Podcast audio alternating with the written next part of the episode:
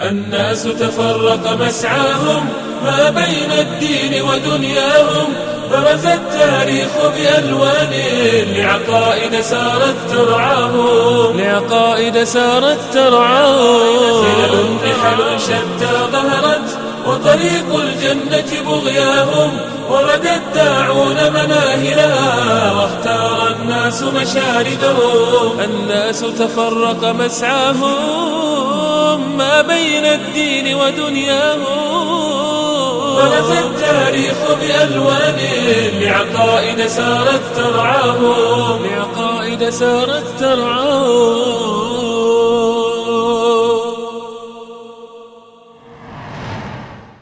الحمد لله رب العالمين وصلى الله وسلم وبارك على عبده ورسوله محمد وعلى آله وصحبه الطيبين الطاهرين. أما بعد أيها الإخوة والأخوات فقد تحدثنا اجمالا في اللقاء الماضي عن النظرتين النظرة اللادينية العلمانية والنظرة الكتابية المحرفة عن الإنسان وعن نشأة الحضارة الإنسانية وكيف وجد أو كيف ظهر هذا الإنسان وكيف كان بداية عمله وكدحه وسعيه في الأرض؟ كيف كان شعوره أو تصوره أو ملكاته أو مواهبه؟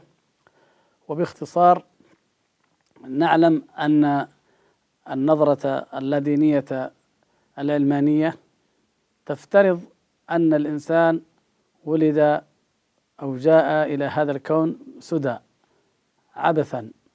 وأنه نشأ كما ينشأ أي حيوان إلا أنه متطور شيئا ما هائما على وجهه يبحث عن الصيد يأكل أي شيء لا يتقيد بحلال لا يتقيد بحرام. ومع الزمن كما يزعمون ومع التطور تشكلت الأسرة أو المجتمعات البدائية على الصيد فترة طويلة ثم على الرعي. إلى آخر ذلك الظن الذي لا يقوم على أي أساس ولا تحقيق من العلم. إنما يفترض أن الإنسان القديم أو أول ما وجد وخلقه الله وأول ما ظهر الإنسان يفترضون أنه على الصورة البدائية الموجودة في مثلا في أستراليا في الكونغو وفي المنطقة الاستوائية من أفريقيا في حوض الأمازون في ما أشبه ذلك من مناطق والاقاليم البدائية، يعني هذا هو النظرة الغالبة على التفكير اللاديني العلماني الأوروبي، وهؤلاء يمثلون الانسان القديم ثم تطور بعد ذلك حتى وصل إلى المرحلة المتحضرة التي يمثل نموذجها لديهم الإنسان الغربي الحديث في أوروبا الغربية وفي أمريكا. فهذا هو الإنسان عندهم. و علاقة هذا الإنسان بالطبيعة هي علاقة العنف وعلاقة القهر وعلاقة الحرمان ولذلك كما ذكرنا اخترعت في الفكر الغربي الإغريقي القديم أسطورة بروميثوس الذي سرق النار من الإله. يعني وهي النار هي رمز الحضارة لأنه أول ما انتقلت البشرية كما يعني في قررنا من العصر الحجري إلى الحضارة عن طريق الحديد واكتشاف الحديد والحديد عن طريق النار. كذلك أول ما تغيرت طريقة الطهي والطبخ من مجرد أكل الشيء الني كما يزعمون الإنسان باكتشاف النار أصبح يطبخ وهكذا. فالنار تمثل عندهم رمزية حضارية عميقة الدلالة. فكون الإنسان كما يزعمون سرق النار ومع ذلك يعاقب بعقوبة آه، شديدة ويحبس في غار ويأتي آه، جارح من الجوارح يأكل كبدة كل يوم وما أشبه ذلك كما تقول الأسطورة. يعني هذا نوع من العقوبة لأنه استطاع أن يحصل على شيء من النور أو العلم. هذا باختصار. والنظرة الأخرى النظرة الكتابية كما يعني لاحظنا هو أن آدم عليه السلام لما خلقه الله تبارك وتعالى أراد أن يكون جاهلا. وحرمه من شجرة معرفة الخير والشر التي إذا أكل منها أصبح حكيما أصبح لديه فهما. وحرم منها والذي دله الشيطان أو الحية كما يزعمون دله على أن يأكل من, من هذه الشجرة. فعند ذلك لما أكل انفتحت عينه وأصبح عارفا بالحقيقة وهنا عاقبه الرب على ذلك كما في النصوص المحرفة فلما عوقب على ذلك أخرج إلى الأرض واكتشف أنه عريان وأهبط أهبط أو أخرج طرد من الجنة عريانا لكن أخذ من ورق التين وضع على عورته.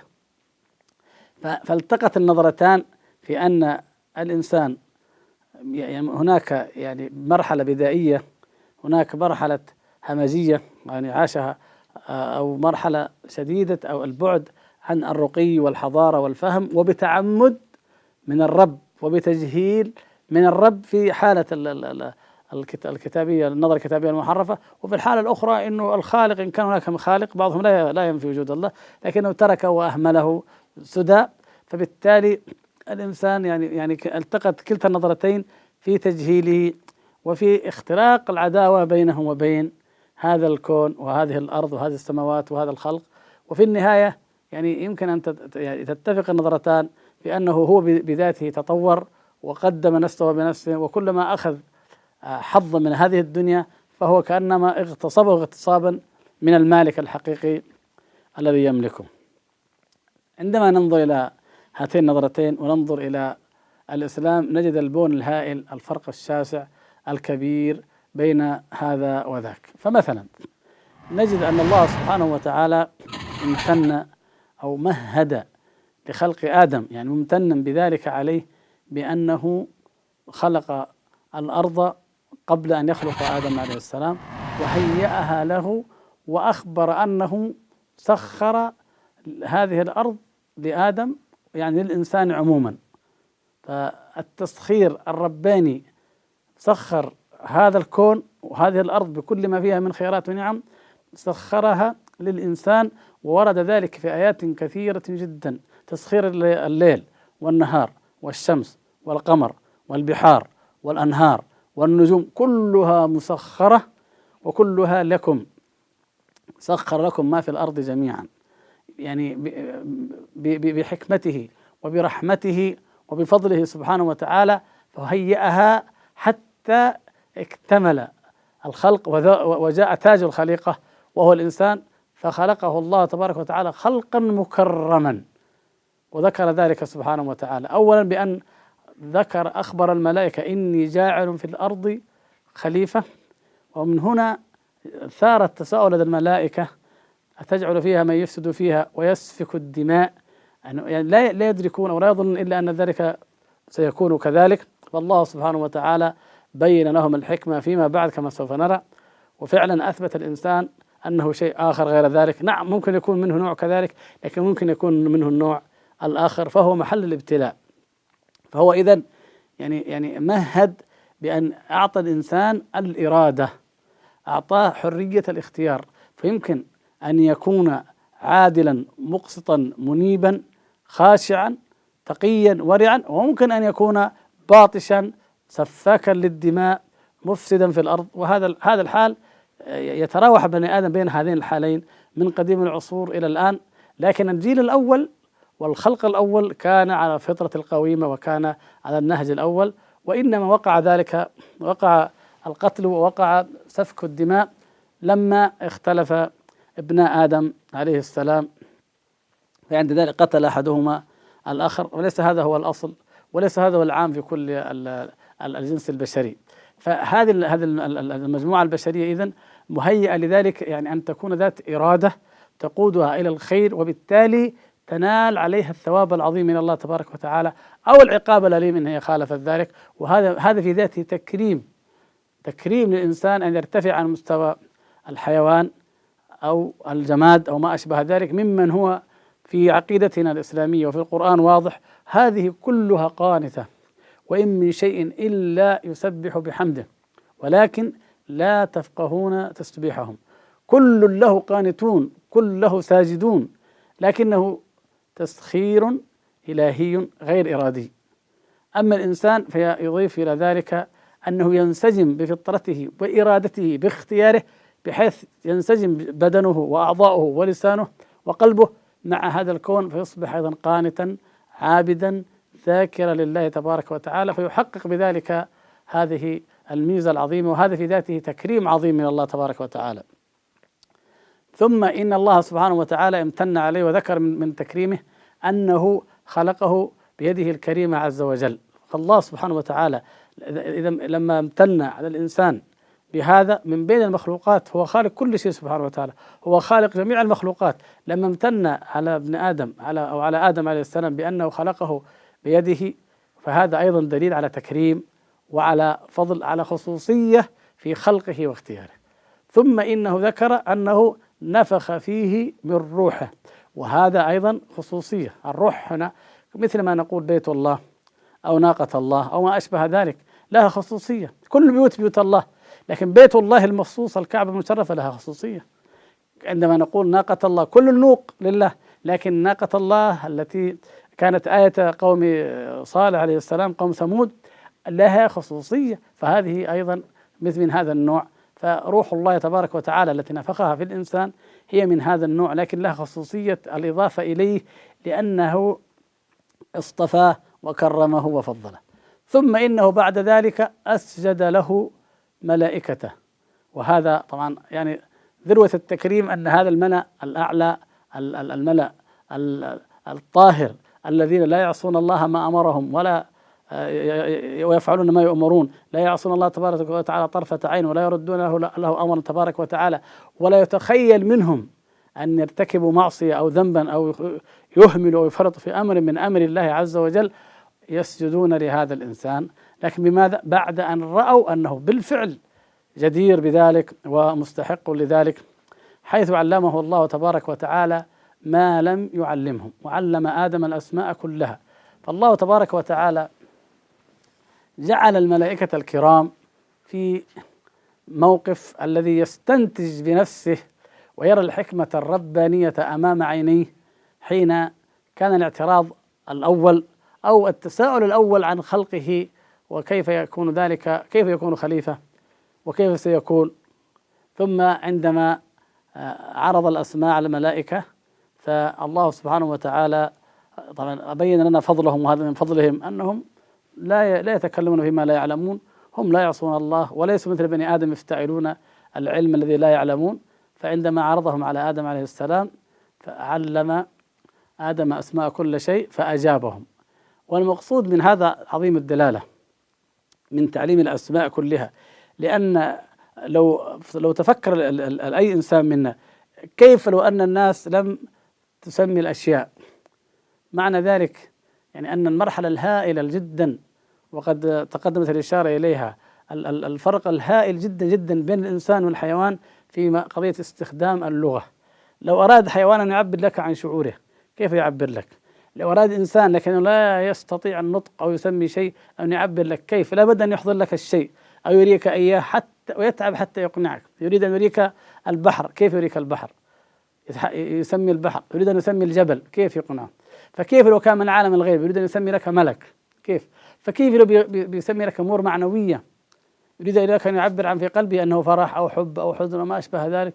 كل هذه من حكمة الله سبحانه وتعالى أنه اختصر للإنسان هذه الأبعاد النفسية الهائلة بأن علمه أسماء كل شيء وورث ذلك بنو آدم من آدم عليه السلام فأصبحوا يتلاقون ويتخاطبون ويتعارفون.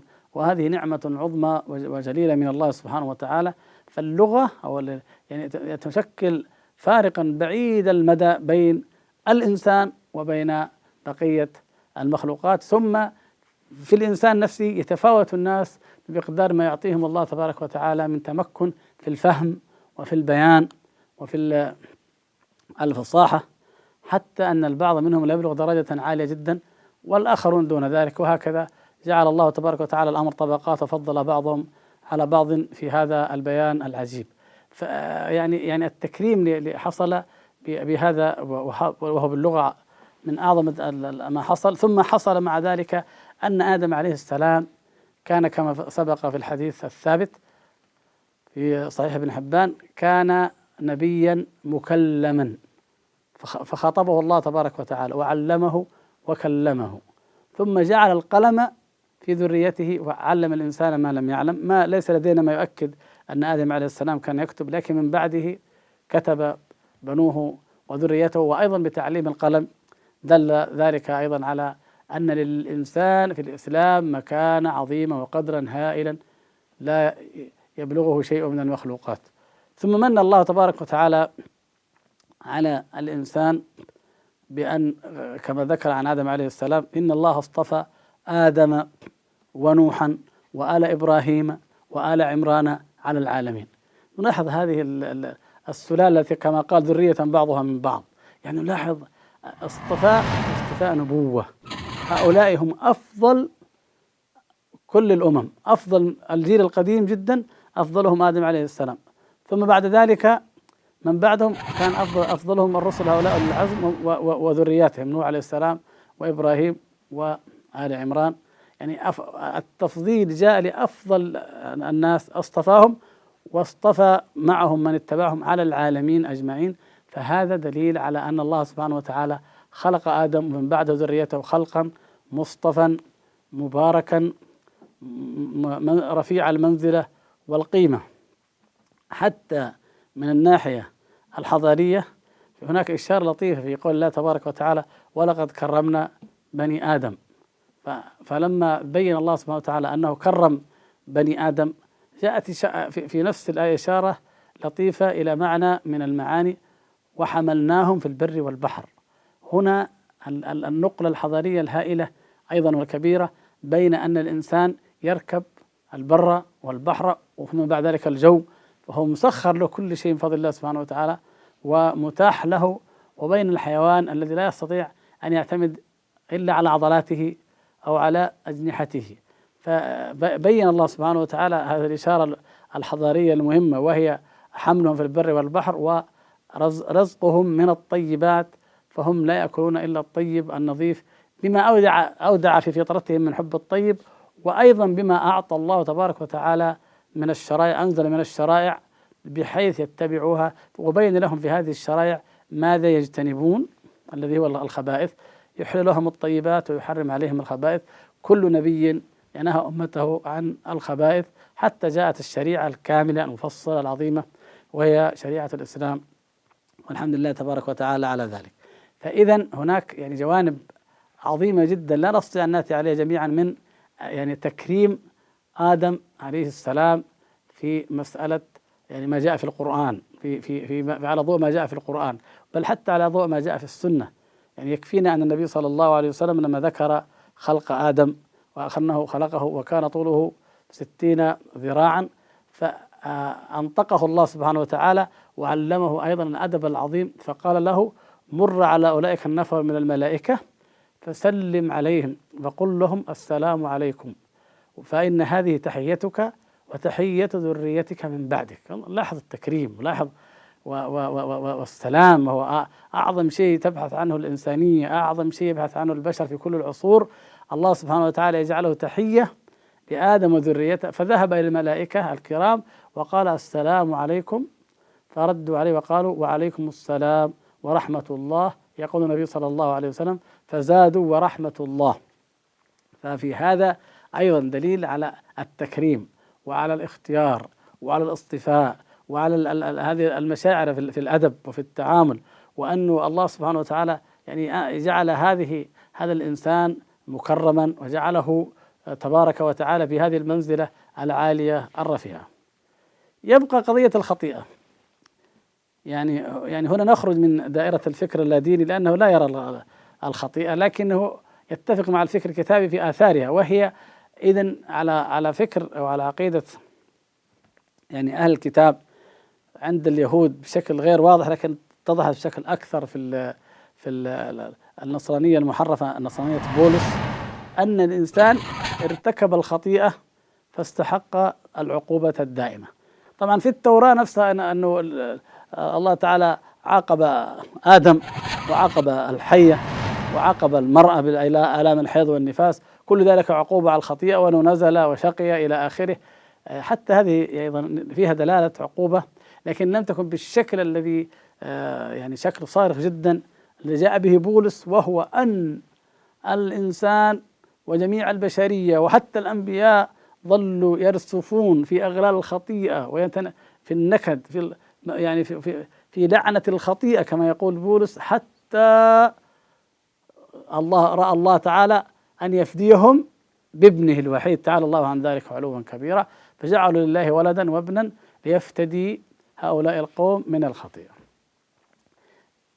قبل أن نرد عليه على هذا في الإسلام نحب أن نوضح بعض الأمور يعني عرضا وهي من أين أخذ بولس هذه العقيدة؟ نحن نجد أن هناك عقيدة قديمة عند الجاهليين عند المشركين في كل الأمم وهي أنهم يتقربون إلى أصنامهم وإلى آلهتهم بقتل أبنائهم. فتقررت هذه العقيدة منذ القدم أنه يعني أن قتل الإبن هو أفضل قربان يتقرب به. وأصبحت مذمة وعارا وفضيحة على بني إسرائيل أنهم فعلوا ذلك. وأكثر من نبي كما في أسفار الأنبياء أكثر من نبي عاتب بني إسرائيل وأنبهم كيف تذبحون أبناءكم لبعل؟ أو مردوخ أو ما أشبه ذلك من لمنحوتات الكنعانيين وغير الكنعانيين لمعبودات الوثنيين تذبحون أبناءكم وأنتم لديكم الكتاب ولديكم التوراة ولديكم العلم. يعني هذا أمر يعني سجله عليهم أنبياءهم وأنكروه بأمر الله تبارك وتعالى أنكم تفعلونه يا بني إسرائيل. لكن هو في العقائد الشرقية يعني كما يسميها الغربيون أن أكثر فكر غرب شرقي يعني أكثر أكثر الحضارة اليونانية والرومانية من أصول شرقية حتى في الأديان وقد يأتي لهذا إيضاح إن شاء الله فيما بعد. فالمهم أنه ترسخ في العقائد الإيرانية القديمة هذا بشكل واضح جدا. ومن هنا نشأ في المثرائية وهي يعني ديانة محرفة عن المجوسية أو عن الزرادشتية أن لا بد من ضحية ولا بد من قربان ولا بد من سفك دم لكي يرضى الرب. طيب إلى حد هنا نقول هذا شرك عظيم والله تعالى في كتابه وكذلك زين لكثير من المشركين قتل أولادهم شركائهم ليردوهم وليلبسوا عليهم دينهم. إن هذا أمر ما شرعه الله ونفاه وجعله من تزييد المشركين والشياطين. خطير جدا لكن في أعظم من هذا أن هذه الأديان شبهت الله تعالى بخلقه. يعني قاست الله تعالى على الخلق وجعلت أيضا أن الله سبحانه وتعالى لكي يكفر عن الخلق فإنه يذبح ابنه فدية لهم. تعالى الله عن ذلك. أو يصلب ابنه من أجلهم. فبناء على ماذا؟ هنا اختلقوا فكرة إيش؟ الخطيئة الأصلية. إيش الخطيئة؟ أنه لما أكل آدم من الشجرة فبقيت الخطيئة في ذريته. والله تعالى تعالى الله عن ذلك يعني يعني يعني هذا ما يقولون لا ولا يقبل الله تعالى. كأنه يبحث عن حل ليخلص الإنسان فلم يرحمه إلا بعد هذه الألوف من السنين بأنه يصلب ابنه ليفدي به الخليقة. يعني كل كلام هذا ليس عليه أي دليل من الكتب المحرفة فضلا عن غير ذلك. الكتب المحرفة نفسها ليس فيها دليل على هذا. يعني في التوراة ولا حتى في الإنجيل وإنما هذا الكلام من عقيدة بولس الذي آه، كان اسمه شاؤول اليهودي الروماني الذي غير دين المسيح عليه الصلاة والسلام ولعل هذا يأتي إيضاحه في حلقة قادمة إن شاء الله. يعني بناء على عقيدة بولس هذه انحرفت النصرانية جميعا وأصبحت هذه هي عقيدتها. فلننظر كيف هل فعلا في الإسلام شيء من هذا؟ لا يوجد على الإطلاق. من تكريم الله سبحانه وتعالى لآدم أيضا هذا من التكريم لكن نحن أخرناه حتى تأتي مناسبته أنه بعد أن أخطأ تاب عليه وألهمه كلمات ربنا ظلمنا أنفسنا وإن لم تغفر لنا وترحمنا لنكونن من الخاسرين. فتلقى آدم من ربه كلمات فتاب عليه. الله سبحانه وتعالى هو الذي أعطاه هذه الكلمات وعلمه إياها فقالها فتاب عليه وبعد أن عصى اجتباه وتاب عليه وهدى وانتهى الموضوع وخلاص. لكن في شيء بقي. يعني ماذا بقي؟ هو أنه من أجل الامتحان والابتلاء أن يبتلي الله تعالى الإنسان والإرادة الإنسانية التي ودعا فيه بأن يعيش على هذه الأرض أخرج من الجنة. لكن على أساس أنه تاب وعلى أساس الابتلاء وأنه الآن أهبطوا منها جميعا.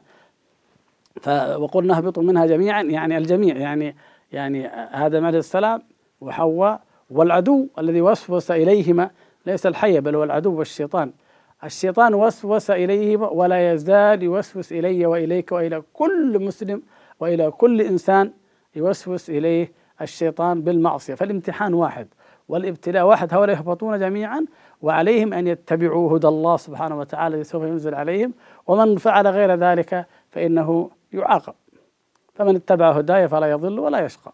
إذا يعني هذا هذا من أجل الابتلاء فقط. أنزل إلى الإنسان إلى الأرض وليس من أجل قضية أنه أخطأ ووقع في الخطيئة ولم يتب عليه ولم يغفرها له. والدليل على ذلك الحديث الصحيح وهو مما يختص به الإسلام وليس له ذكر في الكتب المتقدمة أن الله سبحانه وتعالى هناك في الملأ الأعلى في السماء قابل موسى عليه السلام آدم قابل بينهما. فآدم كان يعني في موضع المسؤول وموسى هو السائل. ومعروف عن موسى عليهم عليهم جميعا الصلاة والسلام أنه شديد في أمر الله وقوي في الحق. فمن جملة ذلك حتى مع أبيه آدم يقول له أنت خيبتنا وأخرجتنا من الجنة إلى الأرض. فهو يعاتبه على هذا العمل. فأجابه آدم عليه السلام إجابة شافية كافية. قال أنت موسى الذي اصطفاك الله تعالى بكلامه وأعطاك التوراة؟ قال نعم. قال ألا تجد فيها يعني في التوراة أن الله كتب ذلك علي أو أن ذلك قبل أن أخلق؟ قال بلى. فيقول النبي صلى الله عليه وسلم فحج آدم موسى فحج آدم موسى. عدة روايات صحيحة رواه البخاري وغيره. يعني ال ال الإنكار من موسى عليه السلام لآدم أنه مع أن الله اصطفاك وخلقك بيده وأسجد لك ملائكته أخرجتنا وخيبتنا وأنزلتنا إلى الأرض. الجواب من موسى عليه السلام من آدم عفوا من آدم عليه السلام أنت يا موسى اصطفاك وأعطاك التوراة وتجد فيها أنني سأنزل الأرض. يعني هو الذي قال إني جاعل في الأرض خليفة لا شك أنه كان في التوراة شيء قريب من هذا إنها قبل أن تحرف. فالمقصود أن جواب آدم عليه السلام كان كافيا ومن هنا يقول العلماء أن القدر يحتج به على المصائب. قدر حج على أي مصيبة. أي مصيبة تقع عليك فتقول هذا قدر الله والحمد لله وإنا لله وإنا إليه راجعون. حجة. لكن لا على الذنب. لا تقتل أحدا أو تضرب أو تسرق ماله وتقول هذا قدر. نعم هو هو قدر كتبه الله. لكن أنت مسؤول عنه أما الذي لا دخل لك ولا يد لك فيه فهذا نعم يحتج به في المصائب التي تقع على الإنسان. فهذه مصيبة عظمى أن يخرج من الجنة مصيبة ما كان يريد آدم عليه السلام لكن الله خلقه أصلا للأرض ولم يخلقه للجنة فجعل سبب الإنزال والخروج والإهباط هو أن يطيع عدوه وهو إبليس وأمانيه ووساوسه وزخارفه. شجرة الخلد وملك لا يبلى يعني يداعب هذه العواطف التي دائما البشر يطلع إليها. والبشر بطبيعته وهذا ما يدل على فعلا اختيار الله في الإرادة البشرية. البشر بطبيعته يبحث عن الشيء المحروم منه. خذ مثال على ذلك. لو عندك مكتبة كبيرة وقلت لأولادك اقروا في المكتبة هذه ما شئتم بس الكتاب هذا والمجموعة كتب الركن هذا لا تقروها. وخرجت أول ما يلتفت أذهان الأولاد إلى هذا الركن. إيش هو؟ إيش فيه؟ ليش؟ لو جبت واحد وقلت له تعال في مثلا سوق كبيرة جدا ملأ بالخضار والفواكه وجميع أنواع العصيرات. تقول اشرب كل شيء إلا قارورة واحدة خمر حطيتها. قلت مثلا أو يعني فيها شيء أو يعني تالفة يعني تخمرت إلا هذا القارورة. إذا رحت كأنه أول ما يندفع شعوره إلى لماذا هذه؟ مع أنه أنت بحث له كل شيء غير ذلك. يعني هذه الأمثلة تقرب لنا كيف أنه الفطرة البشرية بأنها ممتحنة وبما أن الإرادة البشرية مبتلى فإنها تقع في مثل هذا ومن هنا وقع آدم عليه السلام لكن سرعان ما تاب فتاب الله تبارك وتعالى عليه. وهنا ينبغي أننا أن, أن, أن نختم ونكمل هذا ببيان قضية الملكين هاروت وماروت. لعلاقتها بهذا الأمر لأن آه، النظرة الكتابية مع الأسف يعني إلى هذا الموضوع وما ورثه حتى المسلمين من علماء الكتاب لا تدرك الحقيقة في هذه القضية. آه، الأحاديث جاءت في هذا الموضوع بعضها ثابت وأصله في القرآن واضح وموافق ما في القرآن والبعض الآخر كان يعني زيادات عليها نرد نردها جميعا. آه، ملخص أو لب الموضوع جوهر القضية ما هي؟ أن الملائكة الكرام لما رأت خطايا بني آدم وذنوب بني آدم في الأرض. وماذا يفعل؟ طبعا ليس الجميع البعض. تعجبت من ذلك. وكأنها تذكر ماضيها القديم وما كانت تتوقع وما كانت تقول لكن لا تعترض على حكمة الله تبارك وتعالى. لكن بالفعل فعلا فعلا يا إخواني يا أخواتي والله عجيب ان نعصي الله سبحانه وتعالى. كيف نعصي الله عز وجل؟ هو الذي أعطانا العين والسامع أعطانا الطعام خلقنا أعطانا الأرض أعطانا كل شيء. يعني كل شيء منه سبحانه وتعالى. وبين لنا الجنة والنار والوار كيف نعصيه؟ فعلا عجيب. كل ما ازددت معرفة لله فيعجب أكثر أن تعصي الله سبحانه وتعالى. كيف نعصيه؟ لكن في جانب آخر المشكلة إنه مركب فينا قابلية المعصية وقابلية الخطيئة.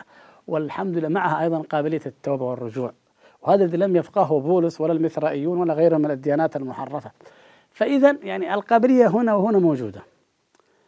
الملائكة يعني لما انصب الاعتراض أو توجه إنه كيف يعني اذا فالله سبحانه وتعالى قال لهم اختار ملكين منكم وأركب فيهما ما ركبت في بني آدم من الشهوات فاختاروا ملكين هاروت وماروت بنص القرآن ملكين فركب فيهما ما ركب فيه وفيك وفي الأخوة والأخوات جميعا في بني آدم جميعا من الطباع إنه في حب الدنيا في حب الشهوة في ميل إلى ذلك فحصل الابتلاء.